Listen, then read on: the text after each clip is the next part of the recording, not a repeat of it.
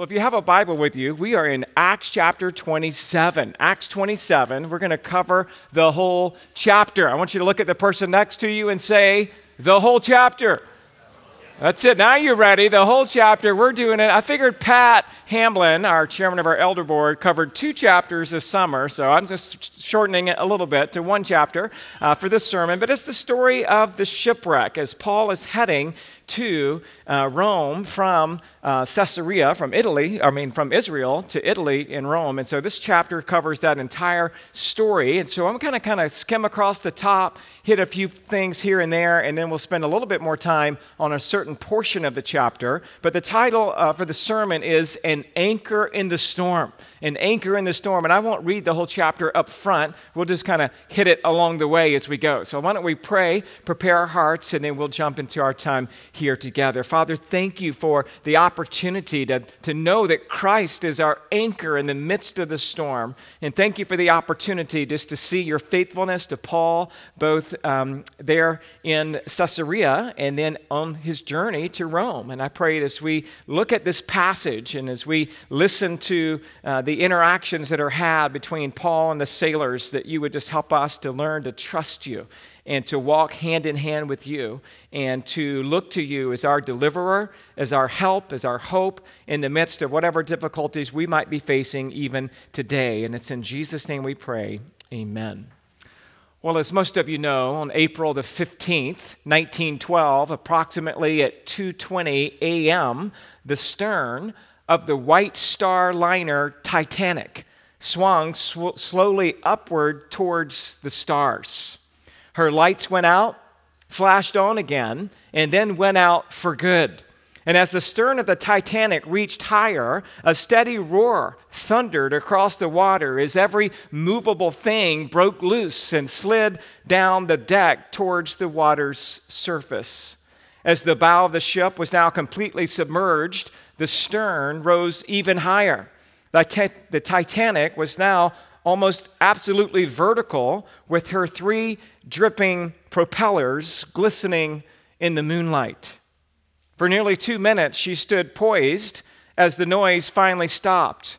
Then the unsinkable ship began sinking slowly until completely under, and the sea had swallowed her whole with one final gulp. Hitting an iceberg less than three hours earlier proved to be more than this ocean liner could handle. Claiming the lives of 1,500 uh, people, the sinking of the Titanic has been often remembered as one of the most tragic shipwrecks in history. And it wasn't until 1985 that an expedition was able to reach the shipwreck on the bottom of the ocean floor and discovered that she had been split in half. The stern section was found to be almost completely crumbled, whereas the bow is in much better condition, with some of the interiors incredibly intact. Hundreds of artifacts have been evacuated from the shipwreck and can be viewed at various expositions around the world, including tableware, furniture, and even menus. And a wreck of this kind of proportion is a, is a terrifying experience. And we could really say a wreck of any amount is a terrifying experience, whether it be a train derailment or an automobile collision or a plane crash. And some would argue that the most terrifying of all would be the shipwreck because of the prolonged agony that the passengers and the crew endure. And Acts 27 is the tale of the most famous shipwreck in biblical history that of the Apostle Paul on his way to Rome. And it is also one of the best told, most detailed shipwreck accounts in ancient history, and certainly the most profitable for us to hear this morning as it is recorded in the living Word of God. Paul was mature in his walk with Christ, but he was still being shaped through his trials. We are often object oriented, but God is process oriented. And we just want to get to Rome, but God will determine when we get there and how we get there. And storms can reveal a person's character very quickly. And the imminent threat of death during this shipwreck revealed the secrets of each man's character, and Paul was head and shoulders above them all. Are you in a storm this morning? Does it look like your ship is about to go under? If so, you need an anchor for the soul in the midst of the storm. You, you need an anchor of God's presence who will never leave you or forsake you. And you need the anchor of God's wisdom so that you can be rooted and grounded in God's word. You need the anchor of Jesus Christ who alone can rescue you, not only from your trials in life, but also from the horrors of eternal punishment in hell. So this morning, as we work our way through Acts 27, I want to give you three headings that will outline this chapter as we especially look at Paul's example of being a faithful leader, an incredible witness, and a fantastic encourager during an extremely dangerous time. Number one, we're going to look at the sailors. Number two, we're going to talk a little bit more about the storm. And then number three, we'll obviously see the shipwreck. And so let's start with number one, the sailors, verses 1 through 12. Your first blank, if you are taking notes this morning in that outline, says the departure from Caesarea. The departure from Caesarea. Now, this chapter, chapter 27 of Acts, presents a thrilling saga of the apostles' voyage from Caesarea to Malta, which is where they're going to be shipwrecked, all in their route to Rome. And if Paul had not been a passenger, we would not even have known about this particular trip or even about this shipwreck. This chapter is full of nautical terms, and it's somewhat difficult to follow because of our unfamiliarity of this geographical location. And so I'm going to read one verse or a couple of verses at a time and try to give some brief commentary so that we don't totally get lost. And think of this as being a little bit more, again, of an overview than a deep dive on every single detail of every verse. And so, with that said, verse 1 says this And when it was decided that we should sail for Italy, they delivered Paul and some other prisoners to a centurion of the Augustan cohort named Julius.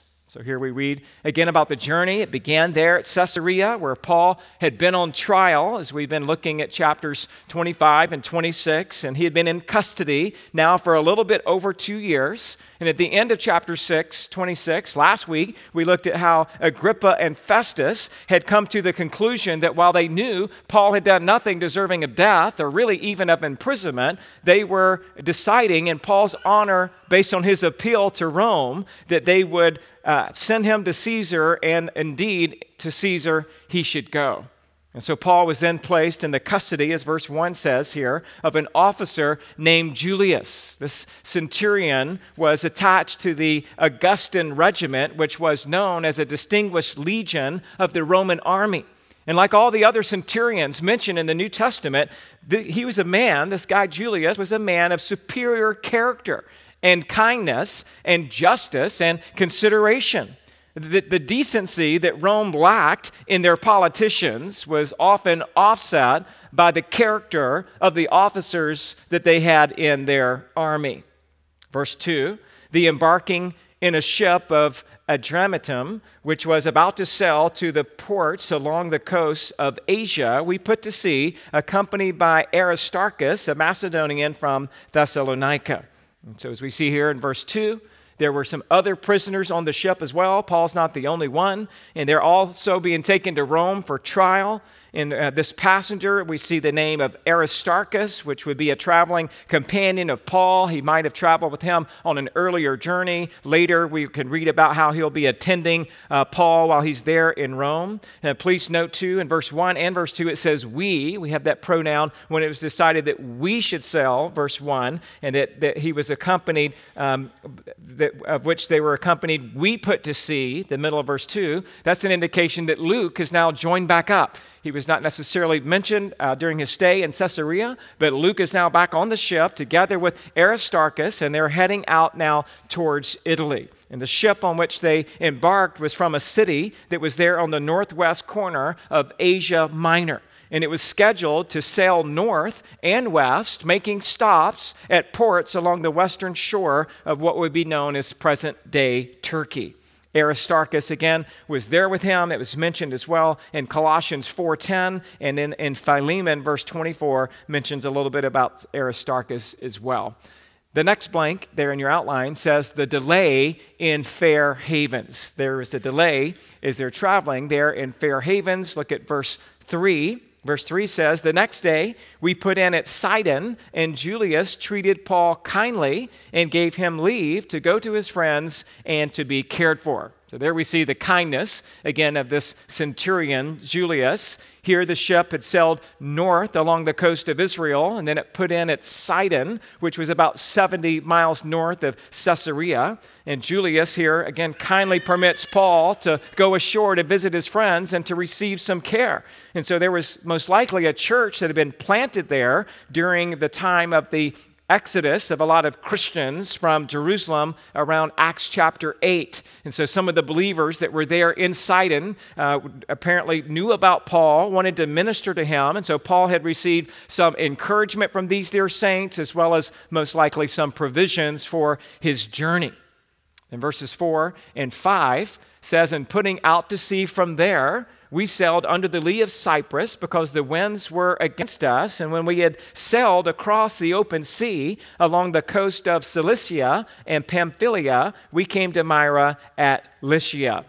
So there's some more, lots of names, right, of this area that we're not super familiar with. But from Sidon, just north of Israel, the route cut across the northwest corner of the Mediterranean Sea passing Cyprus that we've heard about before. Remember, that was Paul's first stop on his first missionary journey, and seeking to take advantage of the side of the island that would have been sheltered from the wind. They're traveling in a way that would be most advantageous for their trip. In spite of the winds that were being contrary to their direction, the ship did cross over that southern coast of Asia Minor. Paul's ship sailed westward past Cilicia and Pamphylia till it arrived at Myra, which was a port city of Lycia. These verses highlight for us just the difficulty of sailing in the ancient world, right? You didn't have a steamboat, you didn't have these massive engines, right? You're sailing by the wind and you're sailing somewhat by currents. And so we see here as they're sailing east to west in the Mediterranean, most likely it would have been the, t- the time of year of late summer or early fall. At this point, if you look at verse 6, verse 6, it says, There was a centurion, uh, excuse me, there, the centurion um, found a ship of Alexandria sailing for Italy and put us on board. So while they're there in Myra, the centurion transferred those prisoners that we discussed to another ship a bigger ship. You know, they'd kind of been on a coastal vessel that was kind of trickling up the coast and around Cyprus a little bit, and then it was going to probably head back to its port. But this second ship, the one from Alexandria, was, was a much larger ship, and it had sailed directly from the northern coast of Africa. And later we read that this ship contains 276 people as well as a cargo of wheat. And so, again, from Alexandria, it came due north across the heart of the Mediterranean Sea to Myra, and now was headed west for Rome. And so we got Paul, Luke, Aristarchus, and the centurion Julius, along with the crew and the other passengers, were all on board. Look at verses 7 and 8. It says that we sailed slowly for a number of days and arrived with difficulty off Cnidus and as the wind did not allow us to go farther, we sailed under the lee of Crete off Salome. Uh, coasting along with difficulty, we came to a place called Fair Havens, which was near the city of Lasea. Sorry for my pronunciation, but at least I got Fair Havens right, okay? They're heading to Fair Havens. That's where they're going to hang out for a little bit. And so we'll talk about verses 7 and 8. For, for many days of travel, uh, it, it was slow due to the adverse winds, and it was difficult but the crew was able to kind of against the harbor of Cnidus there, which was a port uh, on the extreme southwestern corner of Asia Minor. And since the wind was against them, they headed south and sailed along the shelter along the east side of the island of Crete. They rounded Cape Salome and they turned west and bucked the heavy winds until they came there to Fair Havens. Sounds like a lovely harbor, but we're going to find they're not going to stay here long. It was near Lasea, this, on the uh, south uh, central coast of Crete. Let's move on. Verses 9 through 12. Your next blank, if you're taking notes again, says the decision to continue toward Phoenix. The decision to continue toward Phoenix. Verses 9 and 10. Since much time had passed, the voyage was now dangerous because even the fast was already over, Paul advised them, saying, Sirs, I perceive that the voyage will be with injury and much loss, not only of the cargo in the ship, but also of our lives.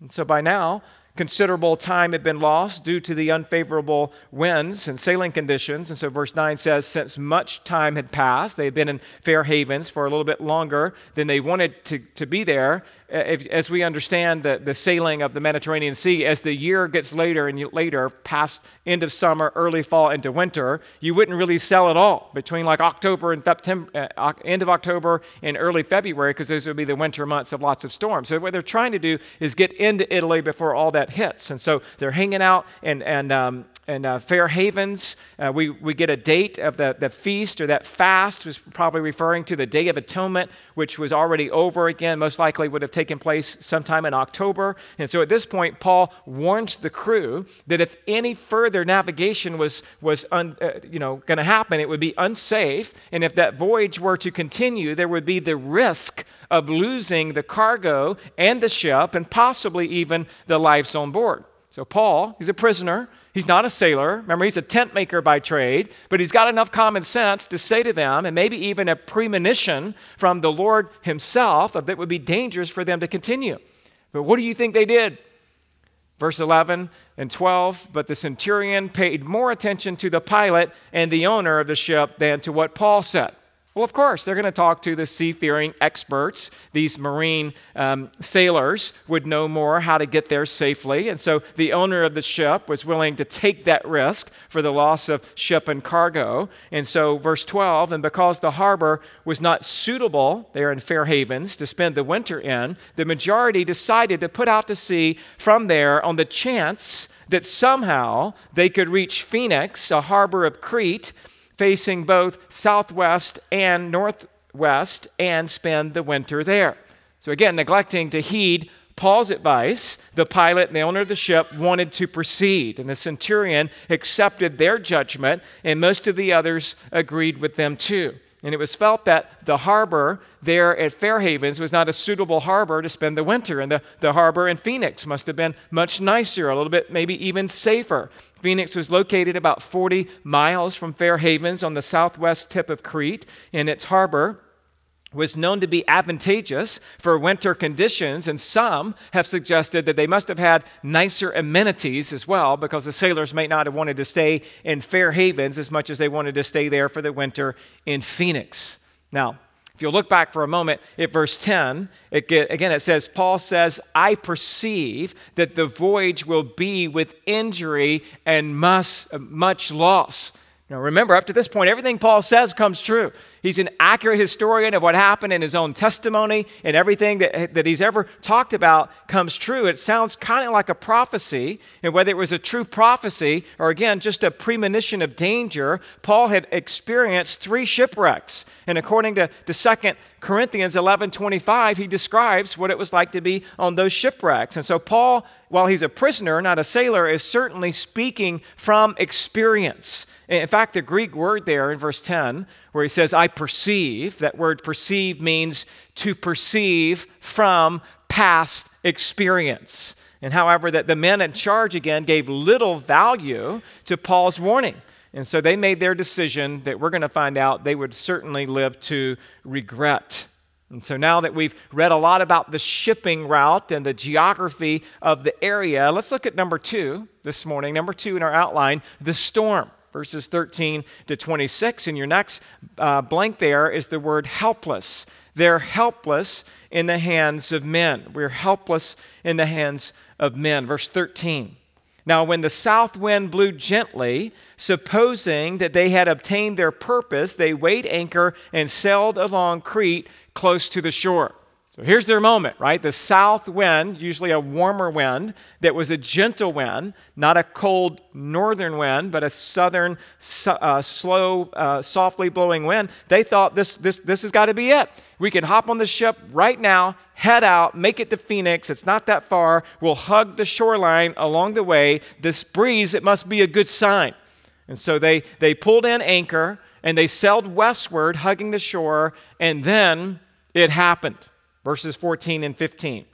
But soon a, a tempestuous wind called a northeaster struck down from the land. And when the ship was caught and could not face the wind, we gave way to it and were driven along. And so, this tempestuous wind uh, was most likely what they called a northeaster, was uh, most likely a typhoon or some type of tropical storm. For all we know, it could have been a hurricane of monstrous proportions.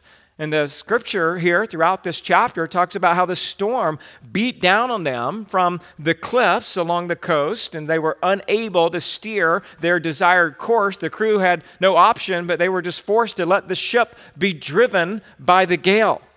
Verse 16 Running under the lee of a small island called Cauda, we managed with difficulty to secure the ship's boat. After hoisting it up, verse 17, they used supports to undergird the ship. Then, fearing that they would run aground on the Syrtis, they lowered the gear and thus they were driven along. So, verses 16 and 17, we're, we're, reading here about they were driven southwest to a small island called Cauda or Clauda. And, and the footnote there, you see it could be either one. And they're some 20 miles away from Crete. And when they reached the, the protected side of the island, they had difficulty securing the skiff which they had been towing, which here in these verses is called the ship's boat. So when it says the ship's boat, that's referring to a skiff or a little boat which they would take from the bigger boat to land. And so when they were finally able to host that ship's boat or that skiff on board, they then tied cables around the hull or the bottom of the ship in order to keep it from being torn apart by the heavy seas in a procedure that sailors call frapping. And so they, they greatly feared that they would be driven south to Syrtis, which was a Gulf town on the north coast of Africa that was noted for its dangerous sandbars. And since that area of the northern coast of Africa was also known as a graveyard for ships, they desperately wanted to avoid it at all costs. And so, verse 16 talks about, and 17 talks about, in order to do so, they, they lowered uh, into the sea the anchor which they would use to kind of drag across the bottom to give them a little bit of ability to keep the ship from drifting further south where it would be disastrous. And so the phrase lowered the gear could also have recurred to lowering the mainsail, which would otherwise have been torn to shreds by the violent wind. Most likely, both of these actions would be their best chance of survival, but it just keeps getting worse. Verses 18 and 19 tell us that since we were violently storm tossed, they began the next day to jettison the cargo. And on the third day, they threw the ship's tackle overboard with their hands. And so, after a day of drifting, we're reading here, at the mercy of the storm, they began to throw cargo overboard. On, on the third day, they threw the ship's tackle overboard, these verses say, which would have been really any miscellaneous equipment not crucial to sailing the ship. And at this point, the ship had surely taken on a lot of water meaning that in areas of the ship, water was seeping in and therefore necessary to lighten its load to prevent it from sinking. They began to get rid of some cargo, not all cargo, because we're going to read later they're going to eat some of the wheat that's still there, but they start to get rid of some of the cargo. And then in verse 20, look at verse 20, it says, When neither sun, um, when neither sun nor stars appeared for many days, and no small tempest lay on us, the hope of our being saved was at last abandoned. So at this point, they've reached the end of their rope. They're like, hey, there's no way we can be saved at this point. We, we have no hope. I mean, for many days, they were tossed about helplessly without any sight of the sun and without any sight of the stars at night. And in these conditions, there's no way to navigate or to even steer the ship. I mean, they can't see where they're going, they can't see the stars as we know they would navigate uh, even in today's world, you can still navigate with the stars uh, overhead. And so they, they, couldn't, they couldn't even do it if they wanted to because they couldn't see anything. And so the hope of survival was finally abandoned. They felt completely helpless, and, and the inevitable seemed to be becoming a reality. Surely they were about to die in this violent storm. And I just wonder if, as you read through this, have you ever been there in your own life? You're in a predicament, you're in a situation, and you just feel like if something doesn't give way, I'm just going to die. I, am not going to be able to make it out. Have you ever been in so deep that you are over your head and you can't touch bottom? I mean, that was like the scariest thing for me as a kid when I was first learning to swim. Are you ready to swim across the deep end? Because when you go across the deep end and you can't touch bottom, you're like, you're out there on your own. And this is how they're feeling at this moment. We are out here on our own, and we can't, we can't find the land, we can't see the stars. What is going on? Have you ever been there in your life when you don't know what to do and then fear began to grip your heart? Well, what did you do? Well, these next verses show us the tremendous encouragement that Paul gives these sailors. Your next blank there says, hopeful in the hand of God. They're helpless in the hands of men because the owner of the ship and the captain of the ship is not going to be able to save them. But there's hope in the hand of God. Your next blank after that one, number one, says Paul provided great encouragement. Paul provided great encouragement. Look at verses 21 and 22. It says, Since they had abandoned, or excuse me, since they had been without food for a long time, Paul stood up among them and said, Men, you should have listened to me and not have set sail from Crete and incurred this injury and loss. Yet now I urge you to take heart, for there will be no, lice, uh, no loss of life among you, but only of the ship. Partly encouraging, right? Hey, we're going down, the ship, we're going to lose it, but God's going to spare your life. That's certainly encouraging, right? The despair of the sailors had overcome them at this point and even prevented them from being able to eat. The men had spent all of their time working for the preservation of the ship and, and bailing out water. And perhaps there were no facilities for cooking, uh, and, and there, was, there was not uh, the, the, the appetite to eat. There, there was sickness, there was fear, discouragement probably set in. There was no shortage of food because they still have enough wheat, but at this moment, they just can't eat. I mean, have you ever been so seasick, that so miserable? I mean, these, these sailors were, uh, I could sympathize. I've been on a boat once or twice where I started to feel just a little bit seasick. I haven't been bad seasick, but I heard about a woman one time who became so seasick while out on a day long sport fishing boat that she staggered to the captain holding out the keys of her new car and said, You can have it if you'll just turn this ship around and take us back to shore. You know, I mean, sometimes it could be that miserable, right? Just turn around, get us out of here. And so the plight of Paul and his friends was a thousand times worse. This isn't some recreational fishing trip where you get a little woozy. This is in the midst of this storm, a typhoon, tropical storm, or a hurricane. And so at this point, Paul stood up in the midst of them and, and he gave a message of hope. And first, he, he did gently remind them that they should not have sailed from Crete. So he is reminding them, hey guys, I warned you not to do this, but he doesn't berate them too long because then he assured them that though the ship would be lost, there would be no loss of life. And I love the word that Paul gives here. He says, take heart. That's something that we read many times in the scripture. Take heart. It means to cheer up, to take courage. Literally means it, it means to be encouraged. And so, Paul, in the midst of this predicament, is offering, offering hope and encouragement. It's the same thing that Jesus said to his disciples in John 16 33, right before Jesus was going to be arrested and then taken uh, to the cross. He says, I have said these things to you, that in me you may have peace. In the world you will have tribulation. But take heart, for I have overcome the world. So, we we could say that Paul here is learning from the Lord Jesus, even though he wasn't there at that moment of John 16 33, but he's still learning from that same understanding of, you know, we got to take heart and we got to overcome the world. We can do it in God's power for his glory. And, and the question may be, well, how could they take Paul seriously? I mean, they've been, they've been uh, uh, in the midst of the storm, and all of a sudden he's like, take heart? How, how could they believe that what Paul was saying was true?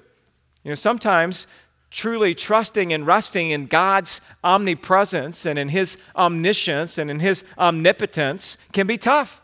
But if we can learn to trust God by faith, then that will enable us to be men and women of courage and even give us the ability to shout out words of encouragement to others above the storm.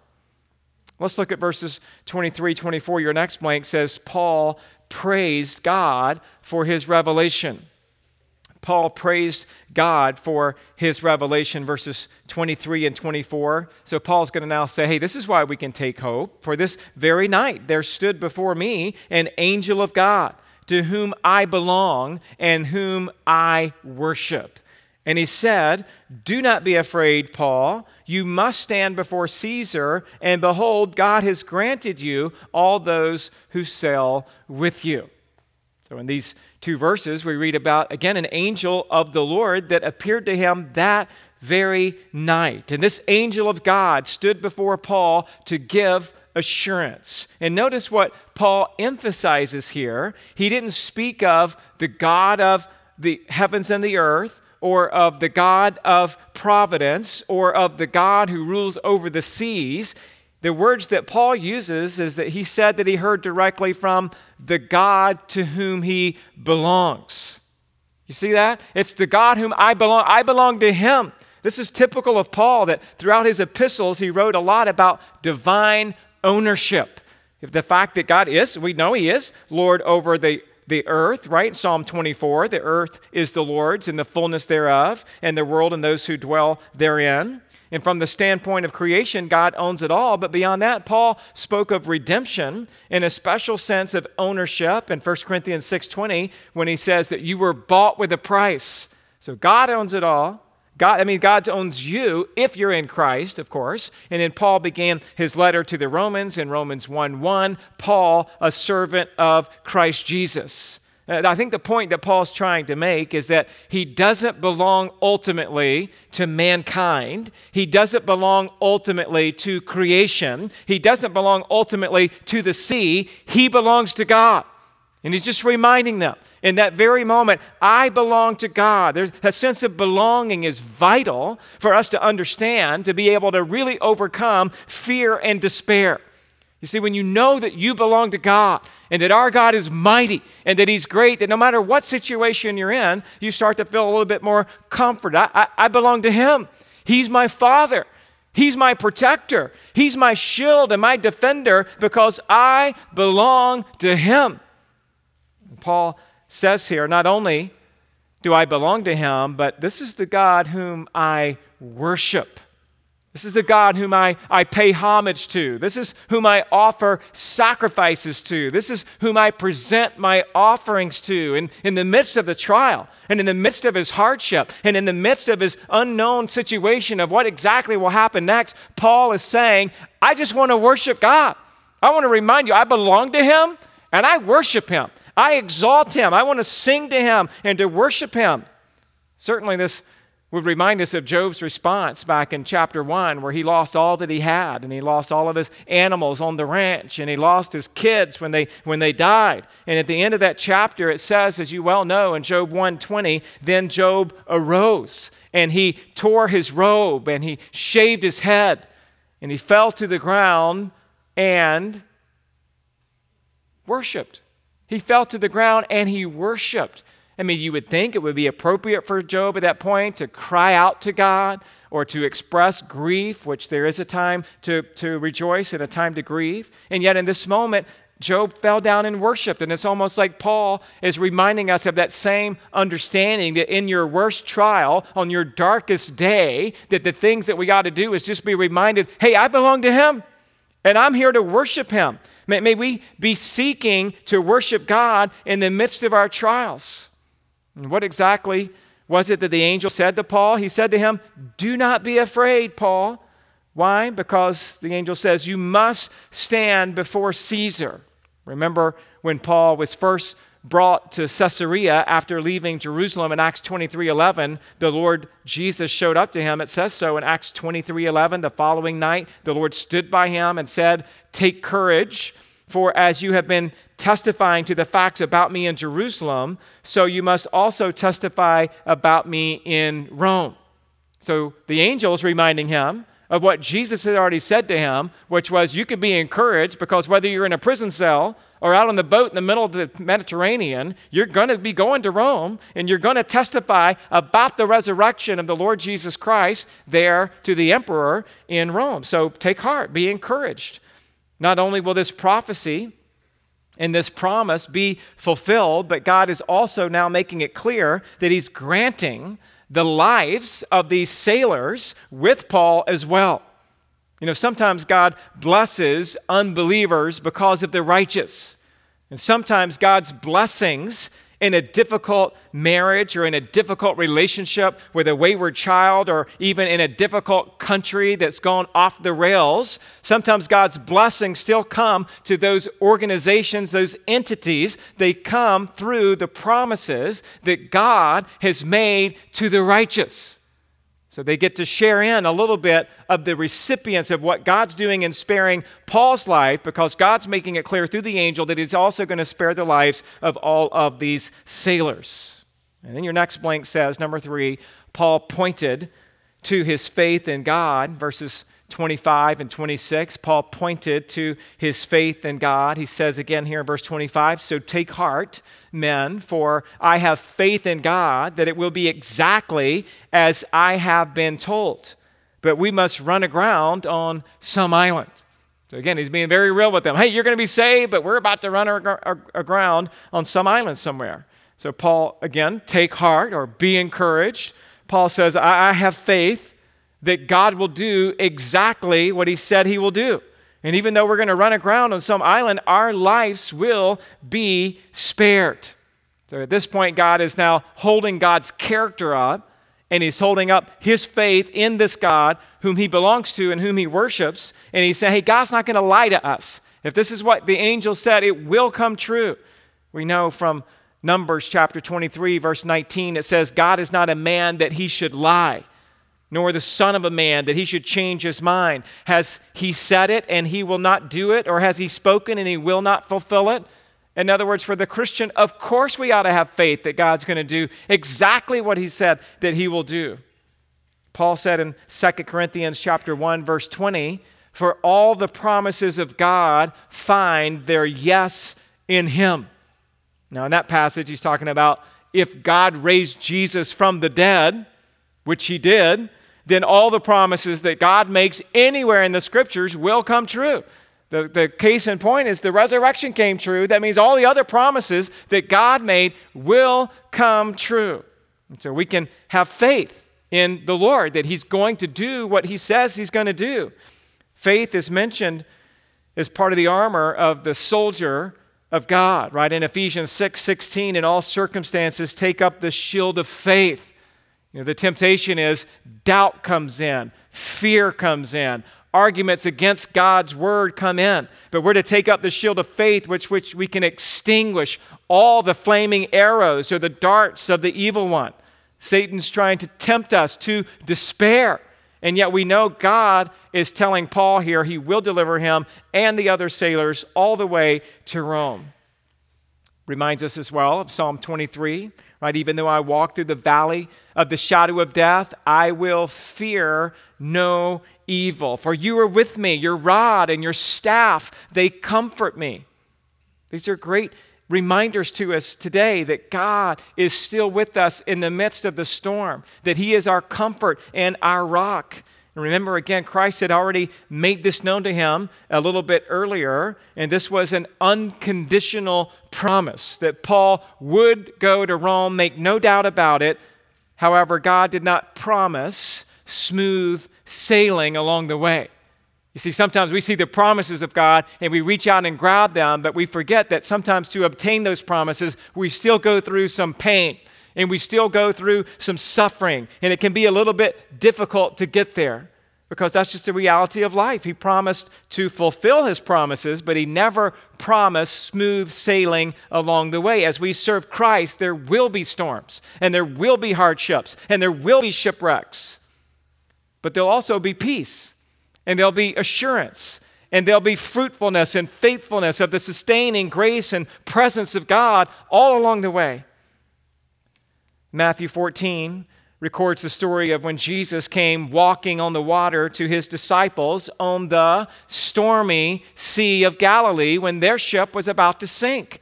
And they were in danger precisely because they were following the orders of Jesus. You see, just earlier, Jesus had told them to go out onto the lake or the Sea of Galilee, and they obeyed. And when they went out there, there was a tempest or a storm that came upon them. And then they saw Jesus walking across the water. And we know how encouraging that story was as Peter recognized Christ for who he was. And when he got out of the boat, he was able to walk on the water, even though it was still stormy. And yet, at that moment when he took his eyes off of Christ, is when he began to sink. We're just saying that in the storm, Jesus is there, and we can still look to him. And those who claim that following Jesus, will always somehow just have the smooth sailing without the choppy waters. They are misunderstanding and misrepresenting the Word of God. F.B. Meyer, well known commentator from many years ago, wrote on this verse quote, If I am told that I am to take a journey that is a dangerous trip, every jolt along the way will remind me that I am on the right road. So instead of thinking like, oh, this is tough, I must be in the wrong way, he's like, look, if I know this is the course God has set and I'm on this course, then every single jolt and bump on the road, then that just kind of confirms that I'm doing the right thing because I'm doing what God's called me to do and it's not always going to be easy. On another note, there was a storm on this same sea in the Old Testament centuries earlier when Jonah had no such faith. It was Jonah on the same sea in a similar type storm, and he didn't have faith in God. His anchor at that moment was not in God. In fact, he refused to serve God. And in contrast to Paul's witness to his Gentile associates, Paul's giving them encouragement, Jonah was more reproved by the ship's crew. All those who are Christ's who consciously serve Him best they can experience sustaining assurance. And this is one of God's gracious gifts to the obedient, and Paul knew it to the fullest. I guess I'm just kind of saying, are you like Jonah on the ship, or are you more like Paul on the ship? With Jonah, they threw him off. With Paul, he's like, stay on and you're going to make it. And we want to have that kind of faith. And Christ had warned his disciples, again, that they would face trials but he also assured them that they would that he would be right there with them. And so this record of Paul's shipwreck in this chapter is intriguing history, but it is also a general picture and a gentle reminder of what all Christians experience in their voyage throughout life. With Paul's encouragement and with the hopeful hand of God at play, the stage is now set for the dramatic conclusion to this ill fated voyage and the fulfillment of God's promises. But to find out what happened, you'll have to wait till. No, I'm just kidding. Here we go. Number three, the shipwreck. The shipwreck, verses 27 to the end of the chapter. Your next blank says, the final despair. The final despair, verses 27 through 29. We'll start there. When the 14th night had come, and as we were being driven across the Adriatic Sea about midnight, the sailors suspected that they were nearing land. So they took a sounding and they found 20 fathoms. A little farther on, they took a sounding again and found 15 fathoms. And fearing that we might run on the rocks, they let down the four or they let down four anchors from the stern and prayed for day to come. You know, I don't know about you, but as I'm reading this, I, I think sometimes about the number of bumper stickers that I've read. I'd rather be sailing you ever read that one? I'd rather be sailing. That's a great hobby, hobby, as we know, for many sea lovers who can't resist the exhilaration of skimming across the water in a beautiful sailing vessel pushed along by the silent power of the wind. And captains love the challenge of harnessing nature's energy and equally enjoy the, the all peaceful isolation of the open water. But I have never read a bumper sticker that said, I'd rather be shipwrecked. Right? We like the sailing part, we don't like the shipwreck part, and unfortunately, this is exactly where these sailors are heading. This text says 14 days had eclipsed since they left Fair Havens, and they're now drifting helplessly in a part of the Mediterranean Sea known as the Ionian, that part of the sea between Greece, Italy, and North Africa. And so it was at about midnight that the sailors sensed that they were drawing near some land. Perhaps they could hear the breakers dashing against the shore, and so they measured the depth by probably putting a rope out with a weight on it, and they measured 20 fathoms, which is about 120 feet, and then they did it again for 15 fathoms, which is about 90 feet, so they know they're approaching some island or the shore of some, some landmass. And so, in order to prevent the ship from running aground, they dropped four anchors from the stern and prayed for daylight. Look at verses 30 through 32. And as the sailors were seeking to escape from the ship and had lowered the ship's boat into the sea under the pretense of laying out anchors from the bow, Paul said to the centurion and the soldiers, Unless these men stay in the ship, you cannot be saved. Then the soldiers cut away the ropes of the ship's boat and let it go. So, what's happening in these verses? Well, fearing for their lives, some of the sailors plotted to get ashore on that small skiff which had been hoisted up on deck earlier. And they were in the process of lowering that boat from the bow of the ship, pretending that they were just putting out some more anchors. And then Paul saw what was going on, and so he warns them that unless these sailors remained on board, the rest would not be saved. And so at this point, the soldiers cut away the ropes attached to that skiff and they let it fall off. And the sailors were then compelled to try to save their own lives on board the ship as well as the lives of the others. Verses 33 and 34 says, As day was about to dawn, Paul urged them to take some food, saying, Today is the 14th day that you have continued in suspense and without food, having taken nothing. Therefore, I urge you to take some food, for it will give you strength. For it is not, for not a hair is to perish from your head of any of you. So here, Paul demonstrates good physical stewardship of the body as well as sturdy common sense, right? To appreciate the drama of the moment as well, we should know that in the middle of the storm, just be reminded Paul's not the captain of the ship, but at this moment, he kind of starts acting like the captain and everybody's listening to him. He's the one that has common sense of things to say and encourage them to take some food. And so, shortly after daybreak, he implores the sailors to eat, reminding them that they've now been two weeks without food. The time had come for them to eat, their well being depended on it. The apostle assured them that not a hair of anyone's head would be lost. Acts 27 35 says, And when he had laid, when he had said these things, he took bread and giving thanks, to God in the presence of all, he broke it and began to eat.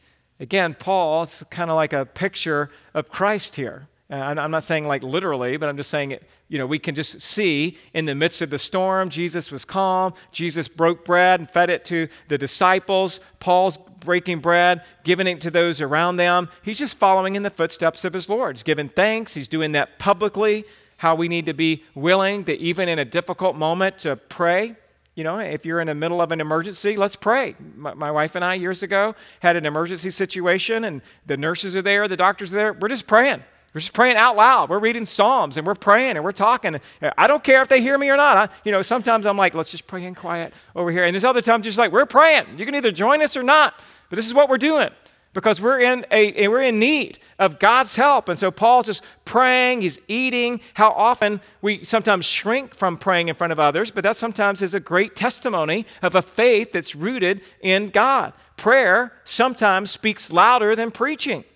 I like the fact Paul's praying, giving thanks, verses 36 and 37. Then all were encouraged. They see Paul pray, they see Paul eat, they're all encouraged. And so what do they do? They eat some food for themselves we were in all 276 um, persons in the ship. So the sailors here obviously are encouraged. They took food for themselves. And then in verse 38, when they had eaten enough, they lightened the ship, throwing out the weed into the sea. So after eating, they lightened the ship by throwing the rest of the weed out into the sea. At this point, they know the time had come for them to take that nourishment, to be physically strengthened to face what comes next. And your next blank says, the first signs of delivery. The first signs of delivery, verses 39 through 41. Now, when it was day, they did not recognize the land, but they noticed a bay with a beach on which they planned, if possible, to run the ship ashore. So they cast off the anchors and left them in the sea, and at the same time, loosening the ropes that tied the rudders. Then, hoisting the foresail to the wind, they made for the beach. But striking a reef, they ran the vessel aground. The bow struck and remained immovable, and the stern was being broken up by the surf. So, in these verses, they're saying, hey, we see the land. It's clear enough that we can see. We've had our meal. Let's just make it for the beach. Let's see what happens. Let's, let's get there. They didn't recognize the land. We'll find out it's the Isle of Malta in our next time together. But the decision was made to beach the ship, and so they they let go of the anchors, they hoisted the sail, they run straight in, uh, they, they used their rudders and the mainsail, they made for shore, drove the ship aground at a place where two seas met, arguably or probably in a channel between two islands. The bow or the bow, excuse me, struck fast in the sand, and the stern soon began to break apart by the violence of the waves. Verses 42 to the end of the chapter, the soldiers' plan was to kill the prisoners, lest any should swim away and escape. But the centurion, wishing to save Paul, kept them from carrying out their plan. He ordered those who could swim to jump overboard first and make for the land, and the rest on planks or on pieces of the ship. And so it was that all were brought safely to land. The soldier's plan kill the prisoners. Because if you were a Roman soldier, you know that the consequence was if a prisoner escaped, it would be your life for his life. So they're just going to kill the prisoners. But the centurion, being a man of common sense himself and reasonable character, wanted to save Paul and the prisoners, and so he overruled the sailors. And he ordered that all who could swim to just make for shore. They're close enough. And the rest were told to float on boards or other parts of the ship. And this way, everyone of the crew and the passengers escaped safely to land. You know what we learn here? All happened just as God had promised. They lost the ship, but every single person was saved. God's power and his providence always prevail, and he triumphed. And as God triumphs, his glory was on display. And so, as we have read this chapter again, we can't help but ask Are, are you in a storm? What does that look like in, in your life as your ship is about to go under? If, if so, and we all have faced many storms in our lives, then we need to take some anchors, don't we? And so, in this take home section of the sermon, we got the anchor first. The first one is the anchor of God's presence. Just remember as you reflect on, on this chapter that he's right there with you in every situation. Paul said that this angel stood before him, an angel of God representing the divine presence of God right there with Paul. You know, it doesn't matter if you're on dry land or out in the open sea. And it doesn't matter if you're 30,000 feet in the air or sitting safely in your home. And it doesn't matter if you're in war blasted Israel or you're in a safe haven. God's presence is with you, and ultimately, that's all that we need. I have God, I belong to Him. That's your second bullet point there the anchor of God's ownership. Remember, in those moments, not only is God's presence there, but that He owns you. You, you got to have that conviction and that reminder of, I'm worshiping Him to whom I belong. I, I belong to Him, I'm, I'm God's possession. We belong to Him. We are His. He, he owns us. He created us. He loves us. And if you're in Christ this morning, He's recreated you in Christ, and that means that He'll never leave you or forsake you. And so there's that ownership mentality of to Him I belong. And then, of course, we saw the anchor of God given faith. God given faith, where Paul says, again, take heart, men, for I have faith in God that it will be exactly as I have been told. It will be exactly as I have been told. Is your faith that strong?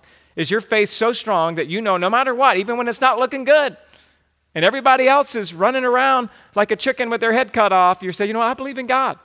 He's going to protect us and provide for us. If it's not here, it's in eternity. I know we can be forgiven. I know that we can find a safe place when we reach the other shore. That might be heaven at times, as we're talking about, but even on the way there and on the journey there, no matter how rough it gets, God never abandons us. And so, with anchors like these, God's servants will stand strong and true. If you're here this morning and you don't have that anchor for the soul, as we close with our last song, we'll have a few people standing right over here by this door, and we'd love to talk to you about how you can have an anchor for the soul in the Lord Jesus Christ. And that no matter what kind of fear you're facing or kind of storm you're in this morning, whether it be great or small, it would be our joy to serve you and to pray for you and come alongside you. That's who we want to be as a church. And so, as we close this morning, may we continue to set our eyes on Christ and be encouraged with the promises that He makes, knowing that we have an anchor in the storm. Let's pray together. Father, thank you for this morning.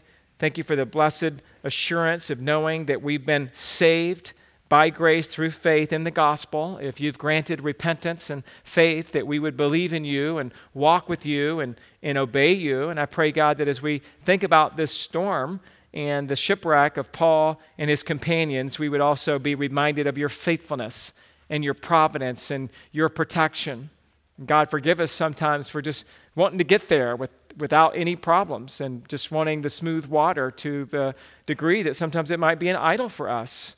Help us rather to say, God, however we get there, whenever we arrive, we trust you. We love you, and we know that your wisdom is greater than our wisdom, and that your ways are higher than our ways, and your thoughts are much more um, inclined to divine truth than our thoughts could ever be. And so we want to walk by faith and not by sight. And I pray for that one today who may be out in the middle of the storm at this very moment, that they would draw strength and courage from seeing Paul his resolve and his statement of take heart, and that we would be encouraged and take heart, if nothing else, than based on what Jesus said in this world, you will have tribulations, but take heart, for I have overcome the world. May we find our rest in you, our hope in you, and may you be our anchor, and that we would hold firmly to your truth, to the person of Jesus Christ. And it's in his name we pray. Amen.